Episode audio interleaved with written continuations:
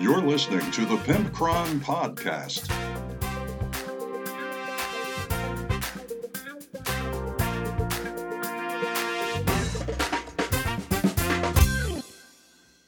Hey, boys and girls, it's the Pimpcron Warhammer Podcast, and you probably already know that unless you accidentally click the show. This is episode 94, and I am the Pimpcron, in case you were wondering, who is this gorgeous gentleman talking into my ear? Well, it is me. Unless you're on the bus and there is a really good looking homeless man talking in your ear, then it's probably him. But as far as I can tell, from my vantage point, it's just me. I'm Pimpcron. This is my podcast. So, enough fiddle faddle. What are we talking about tonight? Well, we have a real talk with the Pimpcron, and we discuss how the old chapter approved annual was the best thing ever, and they need to bring it back the way it used to be. Number two, we have the Tesseract mailbox. Mario has an interesting use for brutality. And then we have a Want That or Not, digging into the archives of the older models, and we cover the Krootox Rider from Tau. And we talk about whether or not that still holds up and whether it is a Want That or Want That Not. Now, what have I been up to? Hmm, what have I been up to? Well, I busted out the Kharadron Overlords. It's been since last fall that I got the umph to work on those again. And I've been kind of flirting with them for a while again. And um, I've you know picked up the book and started looking at them because I have not played them since the new rulebook. So uh, if I played them last fall, I probably used the old rulebook or I don't remember when the codex came out. It's irrelevant. Point is, I had never played it with the new rulebook. I realize that this new codex allows me to live the dream and have all ships if I want to. So, gone are the days where the ships absolutely suck and you cannot take them as battle line because now I have options to bring my three gun gun haulers, Grundstok gun haulers as battle line, and that excites me. Uh, I am painting those again. I've realized that all of my ships, I have my ironclad is 99% painted I think there's a couple things I could probably touch up or finish painting. My frigate is about 90% painted. I've got some windows and whatnot, some odds and ends to paint. Then I've got one gun hauler, which is almost completely painted. I've got one gun hauler that's half assembled, and one gun hauler still on the sprue. So I've got a lot of work to do. But I've gotten the dwarf bug again, was bitten by the dwarf bug. Uh, this week I played a game with Josh and James of 40k and we uh, I played Tyranids and they teamed up Dark Eldar and Eldar and it was good. They were beating me the entire game. I thought I had them at the end of the game, but come to find out they still pulled it out. It was 16 to 13, I think is what they beat me. But it was a very fun game and that was part of James and I's on ongoing 40k campaign, which we started, and that's fun. So the Tyranids are slowly losing their grip on this planet, and this last battle, we had a webway portal that was up for grabs. It was an abandoned webway portal, and the Dark Eldar were able to grab it. So now they got an additional 40% of the planet instead of 20%. So that has been a lot of fun. Anyway, I believe that's about it for this week, so let's get on with the show. Let's open the Tesseract mailbox. On this Real Talk with the Pimpcron, we have a letter from Mario. He writes, Hey Pimpcron, it's a me, Mario! Literally, my name is Mario. I just wanted to say that my group has been using your brutality rules for something unholy. I wanted to confess this to you so the almighty Kron can cleanse me of my sins. Your setting for brutality is fine and all, and I mean no disrespect, but me and my two friends have decided to use HeroClix to run brutality in a superhero setting. Think of City of Heroes kind of thing, where powered people are running around everywhere. We have found your rules system to be really fun, and you can make pretty much any combination of heroes and villains with the rule set. I have heard the new edition is going to have more upgrades, so I'm pretty stoked about that. Anyway, I just wanted to throw it out to you that players don't have to use your setting if it doesn't suit them, but figured I should get your take on it. Still love the podcast, but kind of miss the brutality segment. Bring it back for your man Mario, aka Steel Eagle of the Justice Union. So first off, Steel Eagle, that that sounds pretty cool. I like that name, and thank you, Mario, uh, for writing in. I'm curious, is your last name also Mario? That would be that would be something else. So obviously, thank you for writing in Mario, and thank you for listening to the show. This came to me via Facebook at facebook.com slash pimpcron. You can also write in at pimpcron at gmail.com. And to your effect, it's actually funny you say this about changing the setting of Brutality. Now, Brutality has, I'll say, 20 pages of lore, something like that, fleshing out all the factions and the setting and all of that, some of the history and whatnot. But I originally meant the whole brutality system to be genre neutral. And I mean, essentially, it is genre, genre neutral anyway because the whole brutality setting is genre neutral. But what I mean is, have you heard of the D20 system or the, I think D6 system is also another system for RPGs. And there's a couple different systems floating around out there where any game can use this system and flavor it however they want, put whatever skins they want on it or whatever. And originally, this was going to be the brutal system, and that was what it was going to be. But the more I did some, I guess, market research or something like that, the more I did market research, I realized that people, it would never be as popular if it was just plainly a generic system for skirmish games. And it a lot of people want some sort of direction. They want some sort of uh, setting. They they want something to work with you know? It's kind of like I already give you so much creativity and so much leeway in this game as it is as far as creating your characters and your factions and your backstory and all of that if I gave them nothing to work with whatsoever as far as a setting then a lot of people would be turned off by it originally there were no factions to this whole thing. Um, there was no um, brutal realm. There was no Ishtar. None of that in the early early days. We're talking about uh, 2016 when I first started doing this. There was no brutality the way we know it. It was just a basic rule set for games. But like I said, I tried it out with some local gamers, and a lot of them were like, "Okay, this is kind of cool, but what models can I use?" And I say, "You can use any models." And they go, Well, uh, what do you mean, any models? Can I have a samurai fighting a robot? Yes, you can have a samurai fighting a robot. Well, I don't understand. Where is this fighting? And I'm like, do you have to have a setting? Do you, do you have to be spoon fed this? So uh, I ended up coming up with a setting and a reason why all the genres would be put together.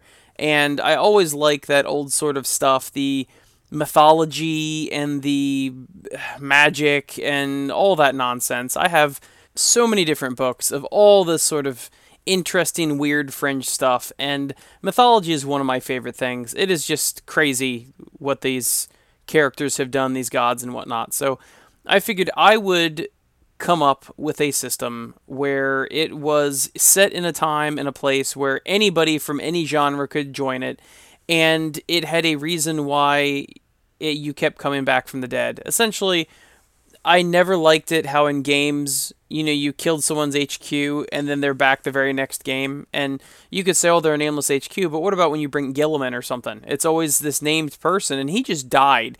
He took a battle cannon to the face and exploded. And, oh, no, he's fine. It was just a. He uh, had to use the bathroom, so he left the battlefield. Like, it's just. I don't know. It's, it's one of those things that always bothered me, so. I guess what I'm trying to say is that what you're doing is exactly in the vein of what I originally t- intended. And I have talked to one person before that actually used it for World War II, which I did not, I don't really remember exactly how they used that, but World War II skirmish gaming. And I guess like the, you know, ordnance upgrade would be a bazooka, etc., etc. But that was kind of cool and uh, they basically made up their own like bolt action sort of thing with you know tanks being a monster or whatever.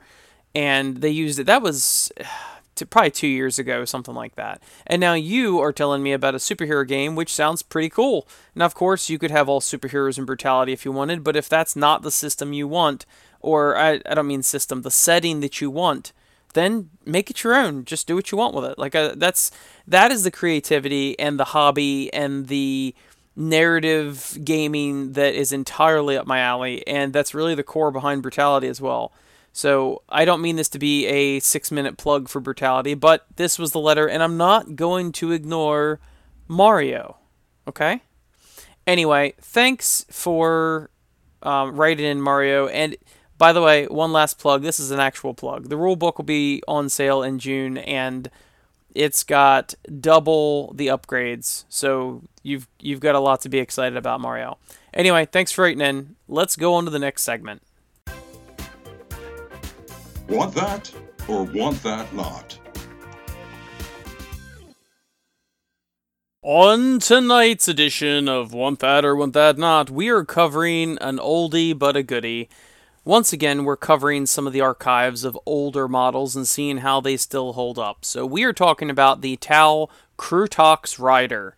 If you're not familiar with what this is, you know what a Kroot is, right? It's one of the troops, one of the mercenaries, one of the minor races the Tau has conquered, and now they create, they use them for troops and whatnot.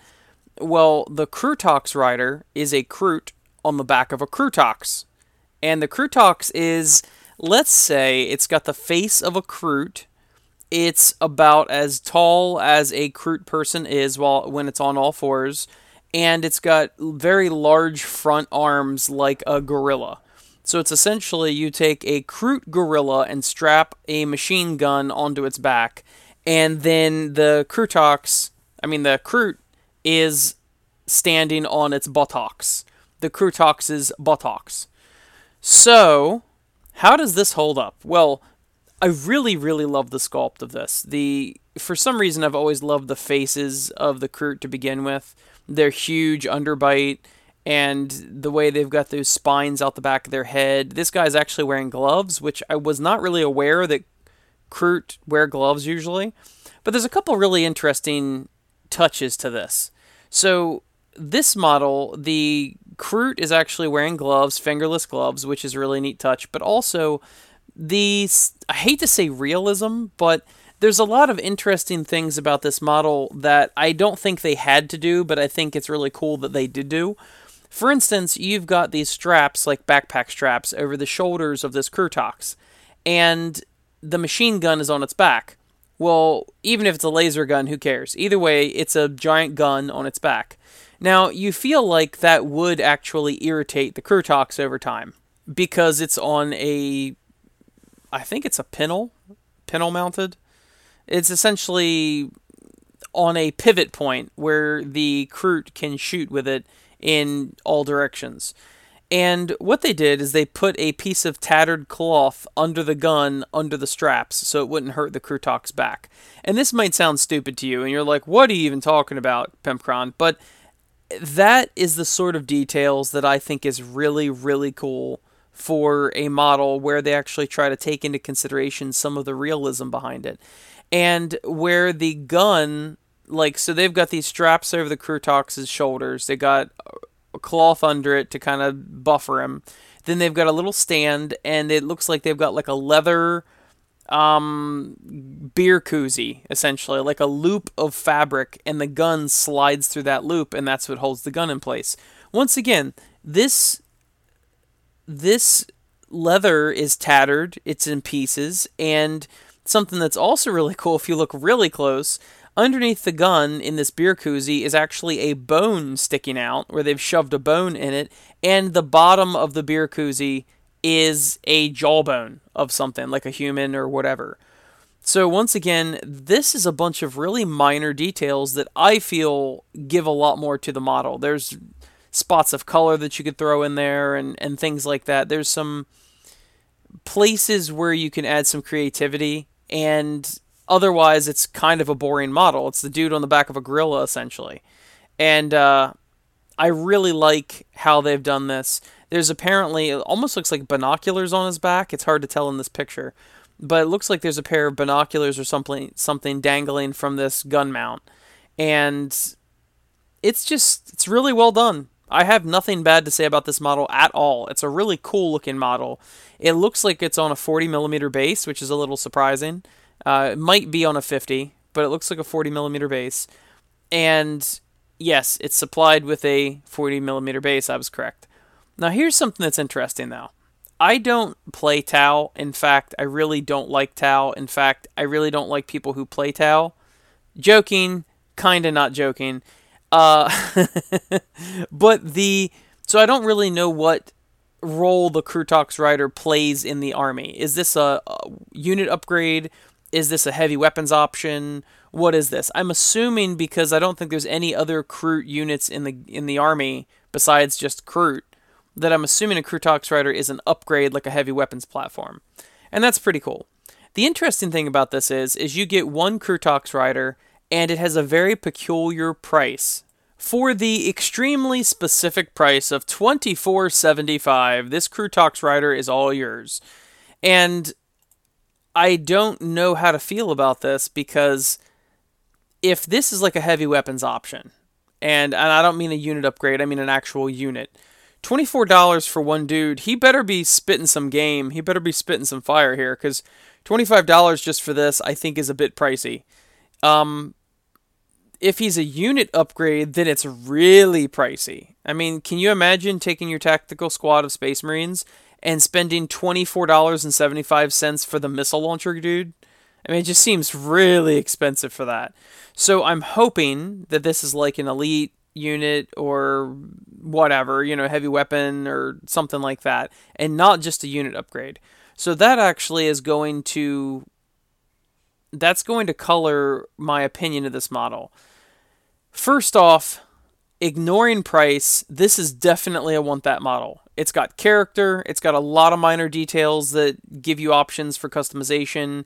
It's a really cool looking model, and I've already said I'm a fan of the Kroot look, and this Krootox is essentially a giant Kroot. Love it, love everything about it. But if this is a model upgrade, a unit upgrade such as a missile launcher for 24.75, no thank you. I'm done. That's it. Uh, I'm not paying that price.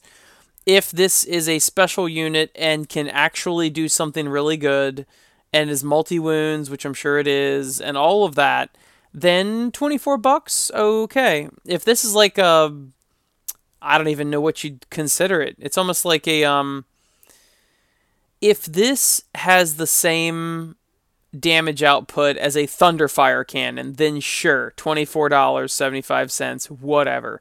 I highly, highly doubt this has the damage output of a Thunderfire cannon. But here's to hoping, right? Otherwise, this is a beautiful model. I love it, but the price is really, really kind of dragging me down on it. If this was 15 bucks, I would buy it all day long. 20 bucks, you're really pressing your luck. I would probably say no to 20 bucks. 24.75, that's far too much for me. Unless it's a really kick-ass unit, which I'm kind of doubting. Most people crap on Kroot to begin with and say that they're not worth taking. So I'm willing to bet that I'm going to be disappointed if I look up the battlefield role of this model. But the model itself is beautiful, and I do want it unless the things that I stated are true. all in all, that's a want that for me. I'll just assume the best out of it. Hey everybody, it's the Pimpcron, and today I've got a product that you did not know that you could not live without. That's right. Becoming a patron on Patreon for the Pimpcron Warhammer podcast is everything you've ever wanted. We guarantee that it will clean up your spills, make your whites whiter, teach your dog tricks, and take you to the edge and even clean up afterwards. That's right, it's everything you could ever want in a product ever. Just go to patreon.com slash pimpcron and pledge your allegiance to the almighty Kron today.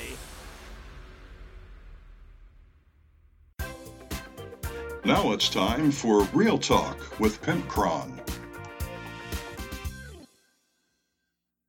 And since it's time for Real Talk with the Pimpcron, we will dive right into the main topic of this show, which is what I have in my hand is one of my prized possessions. It is before my time. It is before I ever played Warhammer. And what I hold in my hand is the Warhammer 40k chapter approved annual 2003. Now, I did not start this hobby until about 2009, so this is prior to me. This is what, third edition, I think? I believe it's third edition. And um, this is a pretty awesome book. This is one of my favorite things that I've happened to pick up. At store number two, for those of you who know, our second store that our game store was in, they had a bunch of old stuff because they had a Warhammer group around this time, like the early 2000s, which eventually petered out. And then our group came in like seven, nine years later or something like that.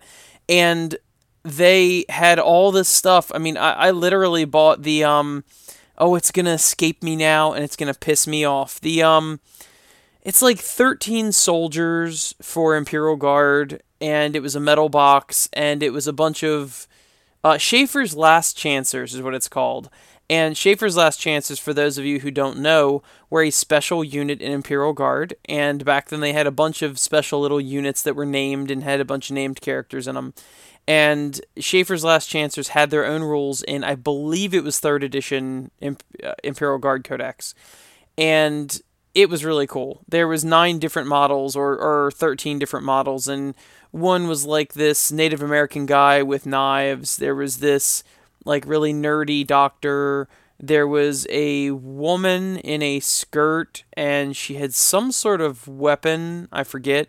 There was also like a commissar or an officer with this bandaged up hand and they just had like one guy had like a flamer, one had a melta gun. It was one I think had a sniper rifle. That might have been the woman in the skirt. But anyway, it was really cool. It had a lot of character to it, and I actually bought that brand new in the box. And even at that time, it was very, very old. And I was able to just take it right off the shelf and buy it. That's where I also bought, me and Bliggity Blam Steve bought uh, boxes of Epic 40k, the starter set boxes, still in the shrink wrap. I bought a bunch of old Blood Bowl models, still in the shrink wrap and things like that. So among all these things was this chapter approved book, and I was like, "Huh, I wonder what this is." I was com- it was completely new to me. Chapter approved was a column or a section in the White Dwarves back in the day, and I think occasionally they still do chapter approved in the White Dwarves now, but I'm not really a White Dwarf subscriber, so I'm not positive, but I'm pretty sure they don't have it as a regular column at the very least. And what they would do is throw in all sorts of new material that was kind of unofficial. I don't not positive you could actually take it to like a tournament, but they offered all sorts of new units and new ways to play and things like that for your armies, special characters and whatnot. So what they would do, and they only did this, I think, for a couple years, two, three years, something like that. I think that's what Steve told me. That um, there's only like a 2003, 2004, 2005, or or something to that nature. And what they would do is collect all of the chapter approved things from the White Dwarf and put publish them in a once yearly book. And I'm going to try and look at the ISBN on this, and it was 1999, I think it was, and it was really cool. So why am I so excited about this? Well, first off, they had a bunch of stuff in it that was um, more pertinent to back in the day than it is now. They had a bunch of Codex updates for, um, I'm looking through here now, the Codex Space Marines, Codex Armageddon, Codex Orks, Blood Angels, Codex Catachans, uh, Eldar, Codex Craft World Eldar, Dark Eldar, and Dark Angels had Codex updates. They had a bunch of hobby information like City Fight Tactica, Heavy Metal Showcase, Tau Color Schemes, Painting Cast Space Marines, Club Network Contacts. Now, this is in the somewhat early days of the internet, so that's kind of cool that on page 120 of this book they had club network contacts. They also had a bunch of lists of tournament winners and even some letters where people wrote in, which was all very cool. But that's still not the juicy part I want to get to. They also had miscellaneous rules for like trial assault rules because they were going to go into the new edition soon, so they wanted to try this stuff out and get people's feedback. They had minor psychic powers. They had um, rules for transport vehicles and things like that. It looks like they were reworking the rules for the Emperor's Champion for Black Templar in addition, they had a Q&A section and some some scenarios for City Fight and just stuff like that. What I really really want to get into and which is the reason why I originally bought this book from the old store is that they had new additions and new rules and even new units that you could add to your armies, which was pretty cool. The very first one in this book is Feral Orcs, which is pretty awesome. So feral orcs essentially are orcs that don't, you know, use a lot of technology. They are not well organized. They're like the tribal orcs that you see, which is from my understanding part of the development of a clan culture is they have to start out as savage boys or feral orcs. And it goes into some of this. It was um they talk about how they're spored in the wild and they slowly develop into what we know of as orcs, but it it's not overnight. They've got some things that they have to do ahead of time, and that's just how they naturally develop. So in this, they've got a bunch of war gear that feral orcs can use, and one of the things is a cyboar, which essentially a cyboar. If you remember the old boar boys for orcs in Warhammer Fantasy or Age of Sigmar, they are cyboar boys. So the pigs now also, you know, you're gonna say where where on earth did you get these models? Okay, you're gonna keep in mind this was a different place and time 17 years ago. Okay, this is when people were expected to hobby and model and kit bash and make their own stuff. So no, they did not actually sell cyboar boys, but they did sell boar boys, and you're just supposed to like cybernetically enhance them. But essentially, they were treated as cavalry in the old rules back then, which had a, a slew of different rules. The only difference is that they got extra attacks in close combat because the boar could also attack, and they treated dangerous terrain as even more dangerous because it's explained that the cyborgs like to headbutt rocks and trees. So back in the day, if you're running, if you were charging through difficult terrain or you're running through dangerous terrain, you roll a dice, and on a one, that model is slain. You roll it for every single model that does this. Well, they would be slain on a one through three, which seems very deadly for the poor cyborg boys. Fun fact I actually have a unit of Cyboar Boys that were expertly assembled and painted by someone else, and I bought them, and I love them, and I treat them as my orc bikers. So essentially, you end up with a bunch of points and stats for a bunch of new units that are specifically for feral orcs. So you have the war boss as normal, but he has a couple little tweaks. He can take an actual bodyguard retinue of either a knob or what they call a pig doc, but a pig doc is essentially a pain boy. It's got a few minor tweaks, but it's essentially a pain boy.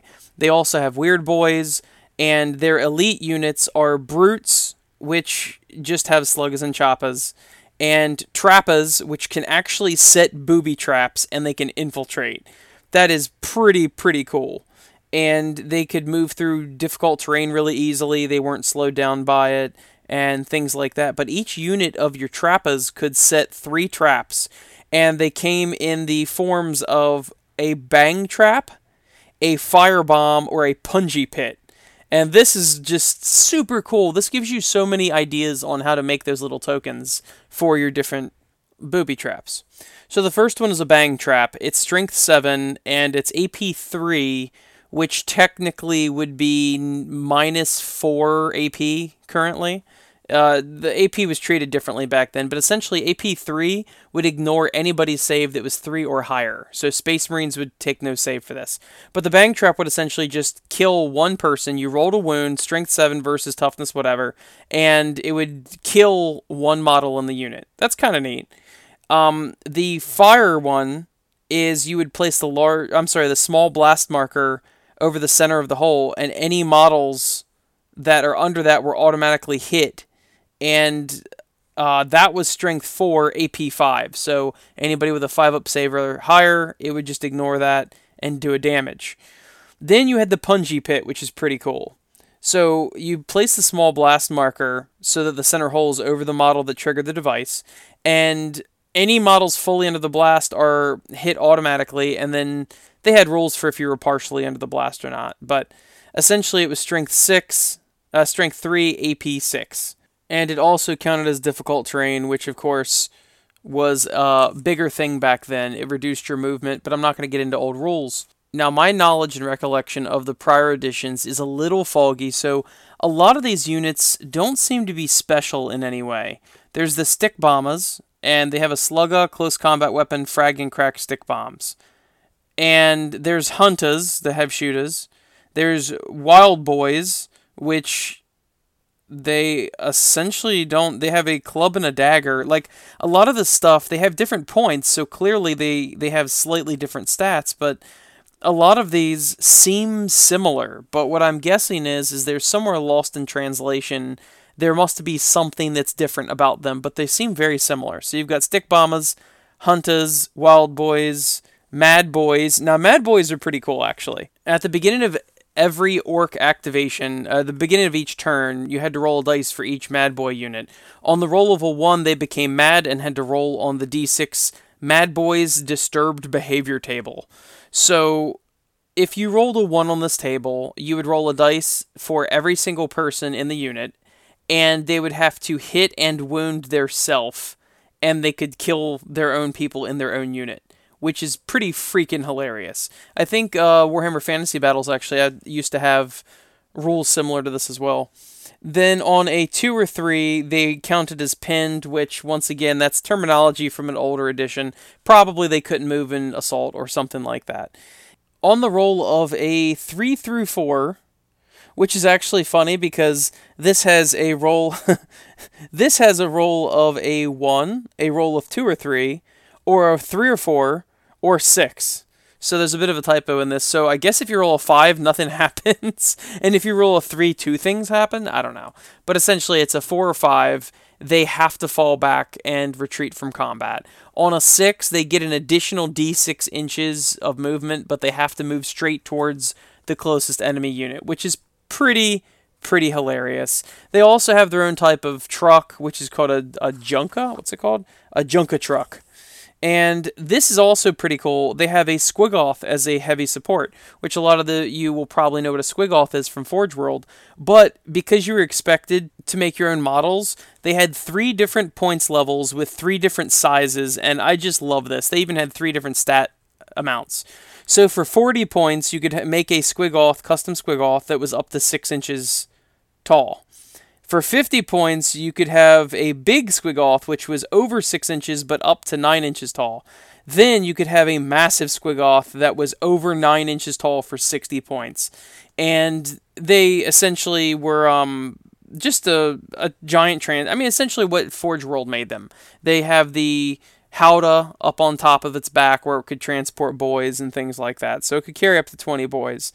And it was just very very cool. And matter of fact, they have an ad- I don't know if it's adorable or if it's sad, but but they, they have a massive squiggoth in a picture that someone made, and it is clearly kit bashed and custom made. And I think I'm going to settle on it being pretty cool. I don't know what they made the model out of, but it's essentially it's a big dinosaur with the giant howdah on top of it, and there's a guy on its back that's whipping it and man they had so much character in those old editions with the the old um old rules and things like that. They were much more hobby oriented even more than they are now but times they are a changing so that's it for the feral orks and i have always loved that. There was actually a time i used them in some games just for fun. And i mean i can't recall how they worked because we're talking a long time ago. But it was still pretty cool to have feral orks the next unit is Gaunt's Ghosts. If you are a fan of that whole book series, they have. Um, you had to take a Commissar Gaunt as a headquarters unit, but they had elites, they had master snipers, they had hardened veteran squads. Their troops were the Tanith uh, infantry platoons and infantry squads, and they had all these custom made people. It's pretty cool. Um, so Colonel Commissar Gaunt actually has his own stats in here.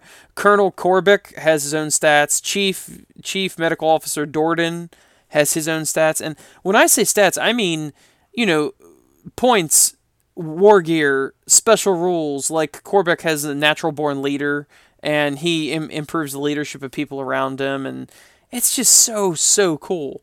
Um, there's Brin Milo. I don't know who that is. Master Sniper Larkin, and they even have all these custom made models for these people as well, which is just really, really awesome. I, I love all of this. Now, I'm going to gloss over that a little bit because I'm not going to get into the specific rules of every one of these named characters they made from Gaunt's Ghost. But the next section in here is the Ork Hunters for Imperial Guard. So essentially, you had HQ, elites, troops, fast and heavy, and each one of these people they had different war gear where they could actually take the sluggas or the shootas or the choppas or whatever, and they could actually take ork war gear for these Imperial Guardsmen. Now that is freaking interesting. They were also jungle fighters, so they had several different um, uh, abilities for that, and Sentinels had some different abilities, and it's just they had so much character to all this stuff and i love being able to this reminds me a lot of like the fandexes. My buddy robert um, over in the uk he's got the fandexes pages and where they make well fandexes for all these different armies and this ork hunters just reminds me of it because you're kit bashing the codexes and adding weapons for this or weapons for that and um, different rules and like he's made whole codexes for all sorts of armies and it's it's really cool which this now this section of the book is they're getting into different stuff. They've got death korps of krieg rules which i'm assuming was not a thing at the time. They have savlar chem dogs and they have some pretty neat units. They have a chem rider which they're riding these weird uh, creatures, and they've got um, Chemdog infantry, and they're expected to all have like these gas masks and, and things like that. Where you know they Chemdogs, I'm assuming they come from a world with a bunch of um, chemicals in the air and things like that. And they've got all these pictures. That's another thing is they used to kit bash all the time. They would take one model and they would show you, oh, here's what the metal model looks like with green stuff. And then here's what the finished product is and they would always show all of that. It was very, very inspiring. I keep a lot of old white dwarves. They even have rules for Elysian drop troops, and all the special rules for those. Their sentinels are different. They have special scenarios where they're dropping in from this way or that way, and they have a whole force org for all this stuff. It's just, it's really pretty amazing. They had essentially kind of like stratagems as well they had a bunch of different city fight scenarios just for um, Imperial Guard in here. When, if you're using any of these armies, like the Slavic, I just said Slavic. What is it? The Slav Ken dogs? I already forgot their name. Is Savlar Savlar Chem dogs, and they also have Kroot mercenary special rules. So they wanted you to be able to take an entire army of Kroot, which sounds crazy, I know, but this is a really, really neat way to play this game if you're just using Kroot Mercenaries. So they had the Master Shaper as the HQ, they had the Shaper Council uh, as an HQ, they had Headhunter Kindred for elites, they had Stalker Kindred for elites. Your troops were your normal Kroot Carnivore Kindred. You had Vulture Kindred, which sounds really awesome. I don't know if they actually flew or not. But um, then they had Kroot Hound Packs and Tracker Kindred.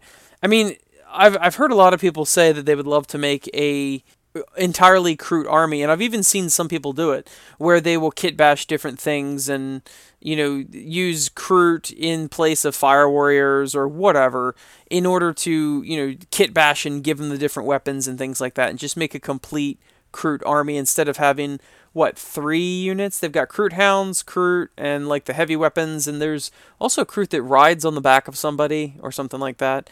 But anyway, this book is chock full of all these really cool things. Now, unfortunately, the thing that makes me sad is that these aren't really applicable anymore because obviously points have changed quite a bit and the rules have completely changed and you know things like that. I mean, it's funny to see an actual weapon skill versus just like a three up to hit in in melee. Actually, seeing weapon skill four, weapon skill three, and things like that from old editions. It's nice to see it, but it's also kind of I don't know if it's sad. I guess it's just more nostalgic to see all this. But I say they bring back chapter approved and the chapter approved annual it was one of the coolest books ever, and if they did this now, can you imagine Feral Ork rules for 8th edition or 9th edition 40k? Can you imagine doing the um uh I forgot them again, the Chem Dogs, whatever they're called, the the Savlar Savlar Chem Dogs, and um it's just it would be really really cool. So I think they should start doing this stuff and just admit that it's un- unofficial. You know, it doesn't have to be tournament legal or anything like that. Even in this book, there's the question is this, you know, official? And he goes, yes and no, is his response. He says, yes, it's official if you want to play games, but a tournament organizer obviously could just deny your use of this. And uh, anyway, I just wanted to share this with you. It's one of my favorite books. I look through it to look at the pictures. I look through it as a blast from the past because when I started in 5th edition, a lot of these things were still left over from 3rd or 4th edition. A lot of these rules were still applicable. And uh, it's it's just cool to look through this stuff. So I'm going to start a petition that we need to do chapter approved annuals again and have all of this really really fluffy stuff and give you opportunities and reasons to kit bash. Well, I think that's it. Thank you everybody for listening. Thank you for my Patreon sponsors and I love you all. I'll see you next week.